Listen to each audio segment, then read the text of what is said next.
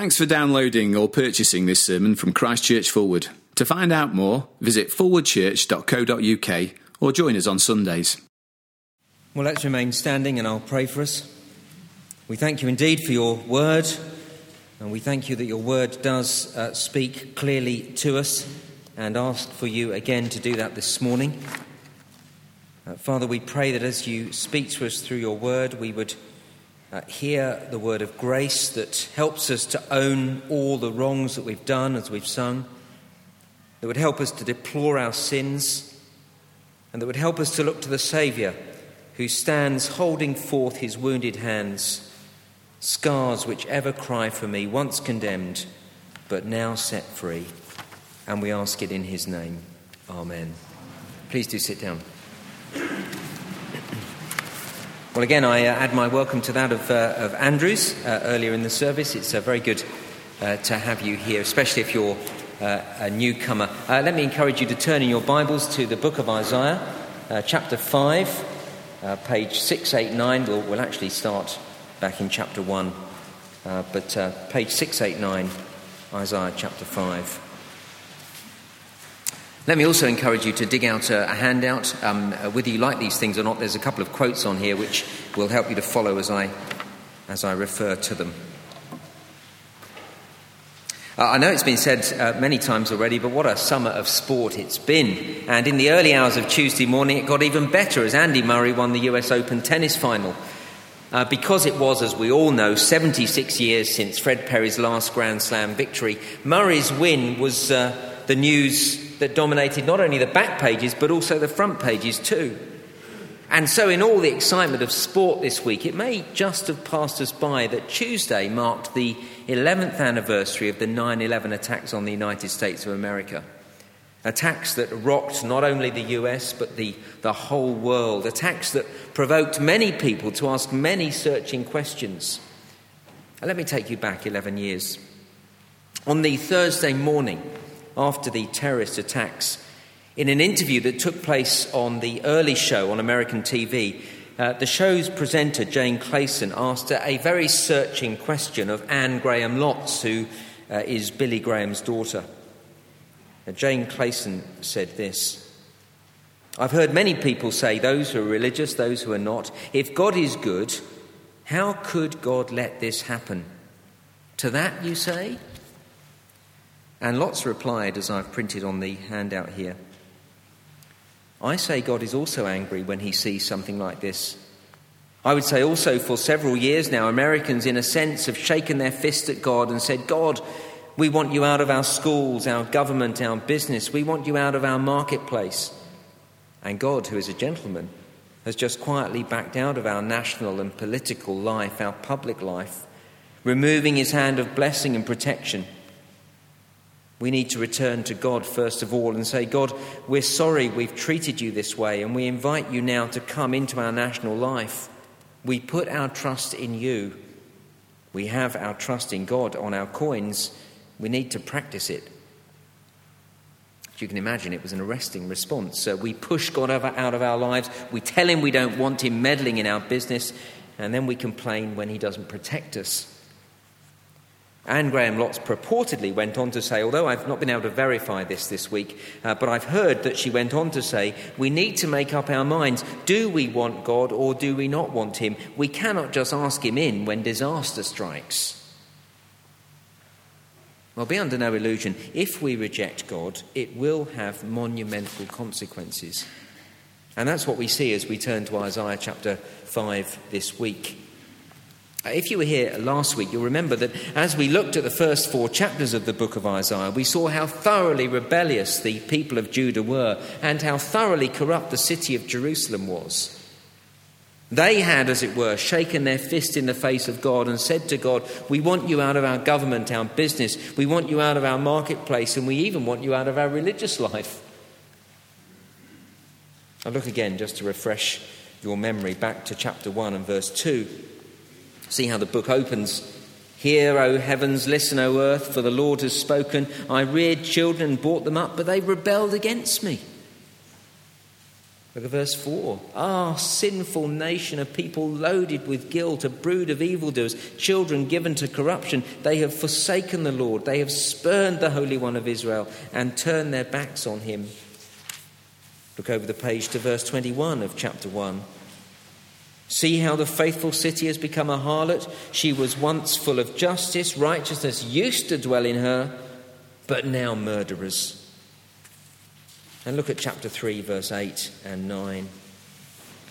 Judah staggers, Jerusalem staggers, Judah is falling. Their words and deeds are against the Lord, defying his glorious presence. The look on their faces testifies against them. They parade their sin like Sodom. They don't hide it. Woe to them. They have brought disaster upon themselves. Now, it is that last line that is really worth noting. They have brought disaster upon themselves. Now that's what we see in chapter five this morning. Disaster has fallen upon the nation of Judah and the city of Jerusalem, and they have brought it upon themselves. They've rebelled against the Lord. They've forsaken God. They've spurned the Holy One of Israel. They've turned their backs on him, and as a result, they are under the judgment of God. But before we see that in chapter five, let me remind you of the remarkable thing about the book of Isaiah that we saw last week. This book ends not in judgment, as we might expect after these devastating opening chapters. The book doesn't end in judgment, but in glorious salvation. We saw it last week. It ends in chapter sixty-five and sixty-six with God having gathered together a people for himself, a people from all nations, including sinful Judah. And we see at the end of the book how God will place his gathered people in a glorious new creation, a new heavenly Jerusalem, a pure and delightful city. And so this book is full of hope, hope that we find only in the gospel, the gospel that this book is all about, the hope of forgiveness and a fresh start, the hope of cleansing and an end to corruption and evil. It's a wonderful and unexpected hope. It is certainly undeserved. It is a hope that comes from the grace of God. But listen, the hope of, a live, of living in a glorious new creation can only come about if God purges the world of all its dross and impurities. And he will do that. He must do that, for he is the Holy One of Israel. He will act against evil, and so judgment will come. And that is what we see in Isaiah chapter five. It's a chapter of, of two distinct sections. Uh, the first section coming in verses one to seven, which leads us to the first point on the handout, a song, uh, verses one to seven. You'll see this song is Isaiah's song about his Lord, the one he describes as the one he loves, verse one. I will sing for the one I love, a song about his vineyard. It's a song about the creation of a vineyard then, and how the Lord lovingly cultivated and cared for a patch of land, making it into a wonderful vineyard. And we see that in verse one. Look halfway through the verse. My loved one had a vineyard on a fertile hillside. He dug it up and cleared it of stones and planted it with the choicest vines. He built a watchtower in it and cut out a winepress as well. Then he looked for a crop of good grapes, but it yielded only bad fruit. Isaiah's loved one, the Lord himself, went to such great lengths to plant a wonderful vineyard, but devastatingly, end of verse two, it yielded only bad fruit, or, or stink fruit, as Alec Matea translates it. It's what we saw last week. This is a song about the rebellion of, of Israel and Judah. We know that because Isaiah interprets his lyrics for us in verse seven. The vineyard of the Lord Almighty is the house of Israel, and the men of Judah are the garden of his delight. So here, this song is all about the Lord making a people for himself. He cared for them, gave them a wonderful land, made them something out of nothing, like a child being born into an astonishingly privileged position. They had everything. The Lord gave them such a good start in life. They had such a bright future ahead of them. But they were wasters, and they wasted their lives. The Lord could not find anything good in them, verse two. They yielded only stink fruit. And see just what a stench the fruit gave off at the end of verse seven. The Lord didn't find justice and righteousness, but do you see it there? Bloodshed and cries of distress. And so in this song, the Lord asked the question in verse three, "Now you dwellers in Jerusalem and men of Judah, judge between me and my vineyard. What more could have been done for my vineyard than I have done for it?" The question expects the answer, nothing. They had everything. The Lord could do nothing more for them. And so the Lord asks at the end of verse four, "When I looked for good grapes, why did it yield only bad? Why did you only produce stink fruit? Why, given all that I did for you, all that I gave you, all that you had to look forward to, why did you only produce bad fruit that is a stench up my nostrils? It beggars belief." And so devastatingly the Lord responds, verse five, "Now I will tell you what I'm going to do to my vineyard. I'll take away its hedge and it will be destroyed. I'll break down its wall and it will be trampled. I'll make it a wasteland, neither pruned nor cultivated, and briars and thorns will grow there. I will command the clouds not to rain on it." Here is the promise of judgment. Remember, this is the judgment that was to come upon Israel and Judah, verse seven. They had shaken their fist in the face of God and said to God, "We want you out of our government and our business. We want you out of our marketplace, and we even want you out of our religious life." As we saw last week, they'd become corrupt and evil, forgetting the plight of the oppressed and marginalised in society. They wouldn't have started a food bank. The wealthy and the leaders were living it up while injustice and vice was rife. This is all about the house of Israel, verse seven, and the men of Judah, God's chosen people. And because they produced only stink fruit, so here in verses five and six, God promised that he would leave them, taking away all protection, that's verse five, leaving the nation to be trampled down, leaving the nation to become a wasteland and a desert, as you see in verse six. Taking away his hand of blessing. You see that there at the end of verse six. "I will command the clouds not to rain on it." Here then is the promise of a very specific judgment upon Israel and Judah. And you might remember Jesus told a very similar parable about a vineyard in, in Mark chapter twelve. There's no need to turn to it now, but you can look at it later. It was a parable about the how the how corrupt the leaders of, of the vineyard had become and how they rejected the Lord. Here then in Isaiah chapter five, the Lord promised that Israel and Judah would be removed from their privileged position as the people of God, and that is what happened, just as Jesus said in his parable. The tenants of the vineyard have been replaced by the international and worldwide Christian Church of God. This then is a very specific parable about Israel and Judah, but here's the thing for this morning. This is the thing to really underline in your mind. If this judgment came upon Israel and Judah, the, the nation chosen by God and so loved by him, if this judgment came upon them, then we can be sure that any nation of the world which produces the same stink fruit is sure to come under the same judgment of God. And so while the rest of the chapter tells us more of the detail of Judah's sin and the judgment to come upon them, as we read it, it also warns of a judgment to come upon a world that has ignored its Creator and its God. And so from the song to the, secondly, on the handout, the woes and judgments, uh, verses eight to thirty. The, the second part of the chapter has a very simple structure. Uh, verses eight, and eight to thirty contain a series of woes followed by the promise of judgment, usually introduced by the word therefore. I've put the relevant verses on the handout. I've also noted these, what I think are very helpful words from Barry Webb as he explains, woe introduces denunciations of particular sins, therefore introduces the judgments which either have been or will be visited on the offenders. Now, before we look at the woes and judgments, a comment on the word woe. Woe here is a word of lament from the Lord. Each time we read the word woe, we are not hearing a word of condemnatory finger wagging. I'm going to get you for this. That's not it at all. No, behind each woe is a feeling of deep disappointment. As it's read, feel this, this sigh of sadness from a grief-stricken God over the sin of his people. God takes no delight in sin or in judgment. It grieves him to see what people have become. And we should feel that every time we, we read the word woe. The first woe then, and over the page on the handout, verse eight to ten.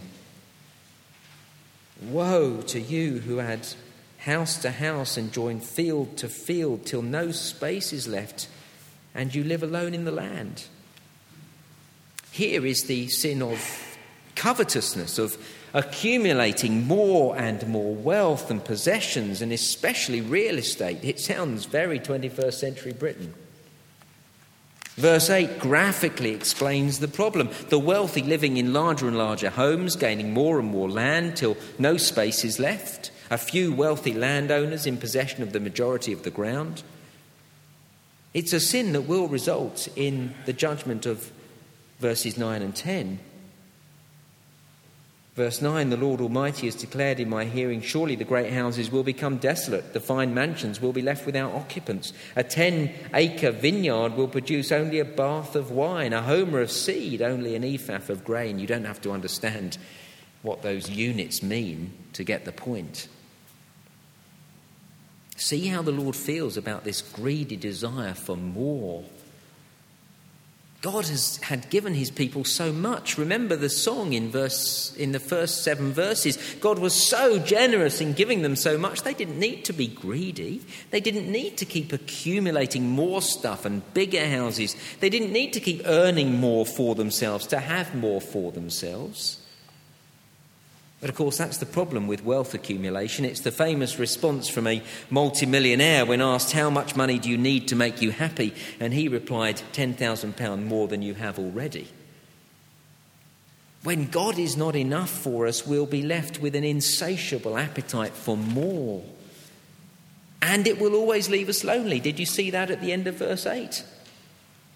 We build our huge houses and in the process get further and further away from our neighbours, putting up fences to protect our property and removing ourselves from community. It leaves us lonely. It's a desperate problem. This huge city, half a million people, and people are devastatingly lonely.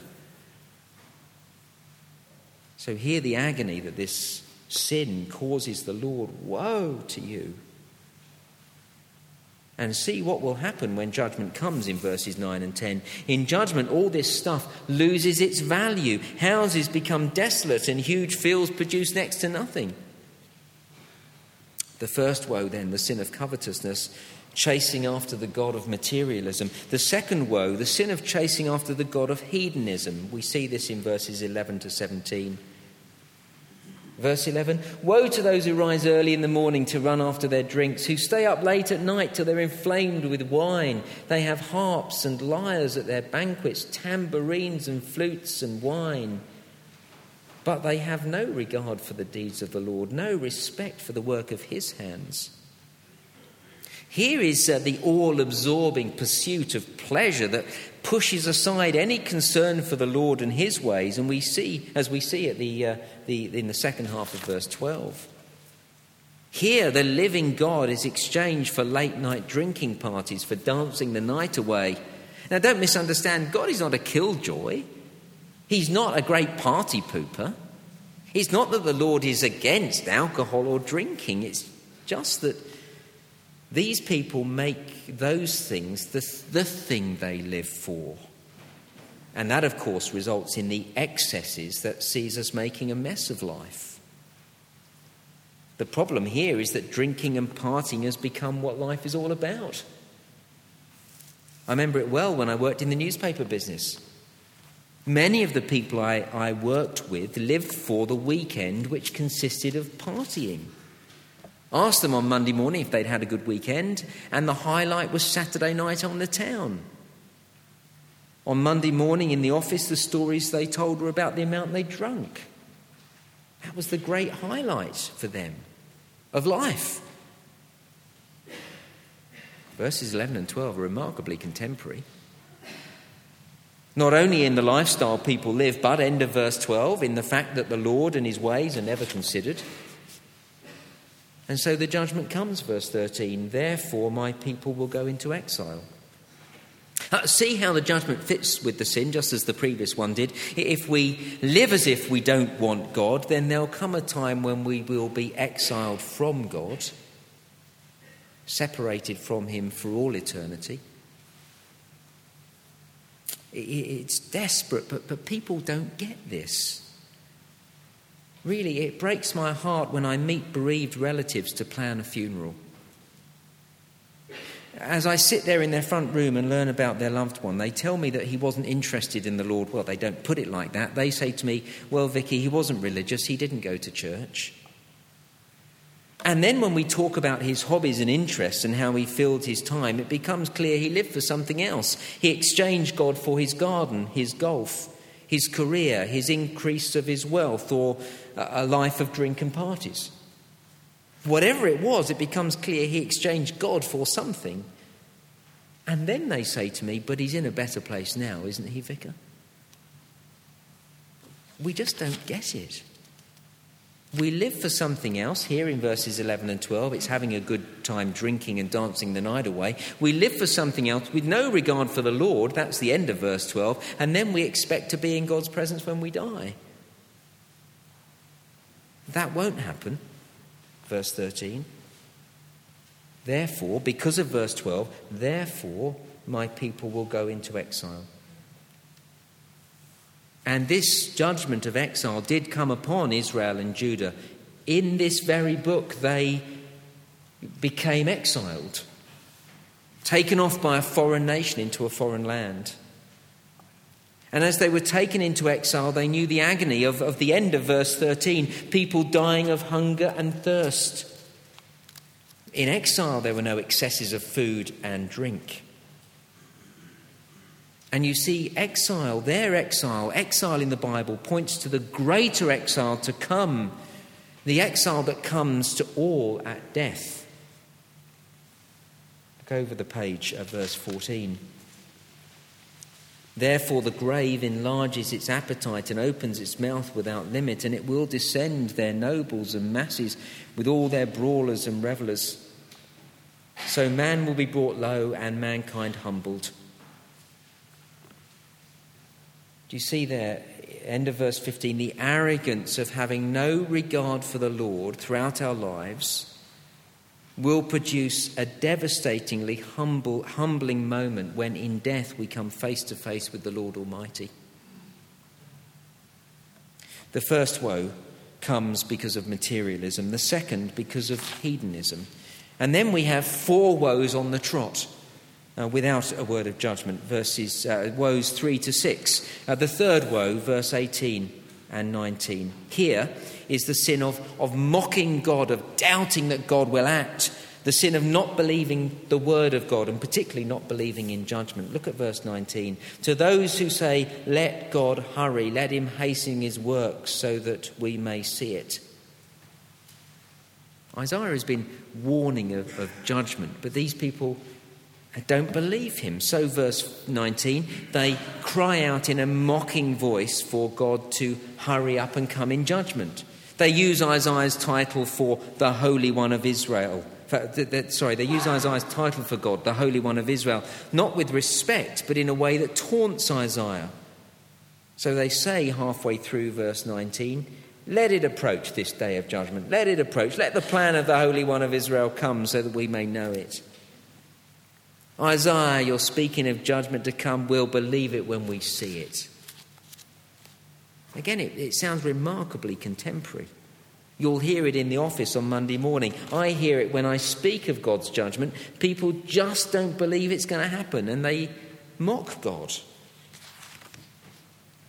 And when a society has reached that point, not believing in a judgment to come, everything that is done is loaded with sin. That's the point, I think, of verse eighteen. Woe to those who draw sin along with cords of deceit and wickedness as with cart ropes. This is the point. When you don't believe there's any judgment to come, you can do whatever you like. You think you can get away with murder because there are no ultimate consequences.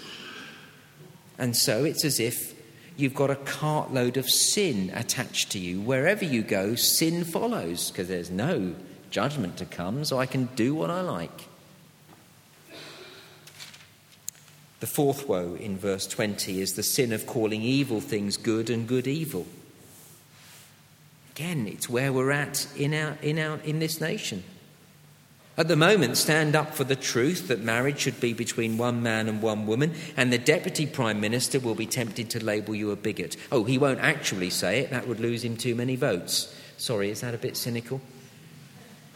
But do you see what is happening at the highest level? Good is called evil, and evil is called good. And so in this topsy-turvy world, a grief-stricken God says, verse twenty, woe! Woe to those who call evil good and good evil. And then he adds the fifth woe, verse twenty-one. Woe to those who are wise in their own eyes and clever in their own sight. Now you see, this is exactly where we end up when, when we're living the previous woes, when we've exchanged the one true God for other things, when we've had the nerve to mock God, when we've started to call evil good. When we've reached that point, we begin to think we're so wise. We find ourselves living at a time just like this, when we, when we mankind, are, are so wise in our own eyes with our technological advances and scientific advances and medical advances, with our space travel and our understanding of the genome. There's such pride in mankind's achievements. We are, verse twenty-one, wise in our own sight. And then finally, the sixth woe, verse twenty-two. Woe to those who are heroes at drinking wine and champions at mixing drinks. The terms here, champion and heroes, these terms used in verse twenty-two are usually used to refer to real heroes and genuine champions, military heroes, people of extraordinary courage who selflessly lay down their lives for others, people we should be looking up to and applauding. So what a desperate state we're in when we call our heroes those who are champion drinkers. What have we come to when we look up to someone because they can down seven, eight, nine pints without falling over? But as fresh-faced students arrived at the U, at uni this week, desperately some of them will soon be aspiring to be like the drinking champions of their halls. And how desperate when a society is full of those who, look at verse twenty-three, acquit the guilty for a bribe, but deny justice to the innocent. That is far too current for comfort with the Hillsborough Independent Panel's report released this week, and the revelation of how many police statements were amended. The way the police said that a turnstile had been forced by the crowd, where, in fact, a gate had been opened by the police themselves. And how twenty-three years have passed while the Hillsborough Family Support Group have been pressing for justice but been denied access to the truth. This week, verse twenty-three, the second half of verse twenty-three, seems far too close for comfort. Now look, while these woes were directed at Judah, these woes leave me with the uncomfortable feeling that our nation is also under the judgment of God. It hasn't been difficult for me to find ways of applying these verses to our nation, as you've just seen, and I could have done it for longer, but I don't have time. So it leaves me with this uncomfortable feeling that our nation is under the judgment of God, a judgment which is spelt out in verses twenty-four to thirty. Listen again to Barry Webb, who helpfully writes, there's a growing intensity as the unit progresses. First one woe, verse eight, then another, verse eleven, then four strung together in quick succession. Similarly, there is first a single announcement of judgment introduced by the Lord Almighty is declared in verse nine, then a double therefore in verses thirteen and fourteen, and finally another in verses twenty-four and twenty-five, where the judgment takes on cosmic, world-shattering proportions. In verses twenty-four to thirty, then, we learn of the final judgment on the nation. Verse twenty-four, therefore, as tongues of fire lick up straw and as dry grass sinks down in the flames, so their roots will decay and their flowers blow away like dust. For they have rejected the law of the Lord Almighty and spurned the word of the Holy One of Israel. It is very clear, isn't it? Judgment comes because they rejected God's law and spurned the word of the Holy One of Israel. It's crystal clear. Rejecting God's law and his word is, is to reject the Lord himself. And it provokes him to burn with anger. This is the Lord who is slow to anger, abounding in love and faithfulness. And yet listen to verse twenty-five. Therefore the Lord's anger burns against his people. His hand is raised and he strikes them down. The mountains shake and the dead bodies are like refuse in the streets. Now, this verse may speak of a future judgment, or it could refer to a judgment that has already begun in Judah. Some suggest this refers to an earthquake, an earthquake that happened during the reign of King Uzziah, which is the right time. Amos chapter one talks of that earthquake. That would fit with verse twenty-five, the mountain shaking, dead bodies like refuse in the street. Now, whether it's the promise of a future judgment or, or, or for Judah or, or a judgment they'd already experienced, see how terrifying it is to provoke the Lord to anger. And what is even more terrifying is that even after the Lord has raised his hand in judgment at the beginning of verse twenty-five, we read at the end of verse twenty-five, yet for all this his anger is not turned away, his hand is still upraised. And that's why we get verses twenty-six to thirty. The Lord speaks of yet more judgment to come, this time in the form of a foreign nation. It's going to be the world's superpower, the Assyrians, coming down in mighty power to completely obliterate Judah, almost. As we read verses twenty-six to thirty, it tells us that God summons pagan nations to bring utter destruction. It tells us that the Lord is the sovereign Lord over all nations. He can use even foreign pagan nations to accomplish his purposes in bringing judgment upon a rebellious world. Now, as we close, let me say again, this is a chapter written to Israel and Judah. They were the vineyard of verses one to seven. Verses eight to thirty is this description of the distinct fruit they lived, and it tells us of the judgment they would receive. But again, here's the thing. If God brought his chosen people under judgment because they rejected him and his word, then we can be sure that any nation who rejects the Lord and lives this way will come under God's judgment. And it hasn't been difficult to see how our nation is full of the very same stink fruit that Judah was. And that is why our nation needs so desperately to hear the message of Isaiah. With the hope it offers at the end of the book, the hope of being part of a, of a holy people in a glorious new heavenly Jerusalem, a hope that comes through the servant of Isaiah, the servant who features in the second half of the book, but we'll see him popping up, slightly veiled, in the early chapters as well. This is the servant who famously in chapter fifty-three is the solution to the problem of God's burning anger against sin. Turn with me to chapter fifty-three as we close. Page seven hundred forty, these famous words, but no less wonderful for it. Isaiah chapter fifty-three, speaking of the suffering servant, verse four.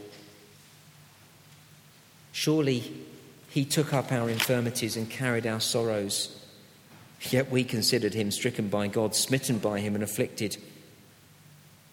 But he was pierced for our transgressions. He was crushed for our iniquities. The punishment that brought us peace was upon him, and by his wounds we are healed. We all, like sheep, have gone astray. Each one of us has turned to his own way, and the Lord has laid on him the iniquity of us all. Of course, it speaks of Jesus and of his cross, and of the only solution to the disaster that a nation brings upon itself by rejecting the Holy One of Israel. And so as we study the book of Isaiah and see what causes the Lord to burn with anger, we surely in compassion must take the message of the suffering servant, the Lord Jesus, to our nation. Personally inviting our friends and neighbours to hear about the one who took God's anger upon himself. Invite your friends, please invite your friends to the Debbie Flood evening so that they can hear about the Lord Jesus. It means surely we've got to carry on corporately planting churches so that more people will hear this glorious message of Jesus. It means surely we've got to keep training leaders who'll proclaim this wonderful gospel. We've got to keep growing this church, continue the work here in Fulwood. There are people on our doorsteps that are living under this judgment.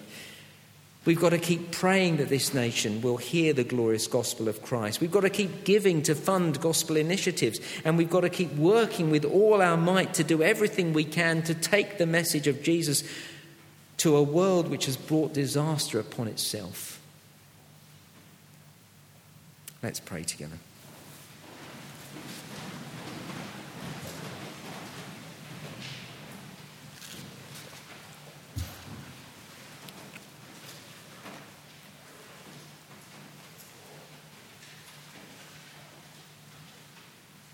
The Lord is slow to anger. And so, our Father, when we hear of your anger burning,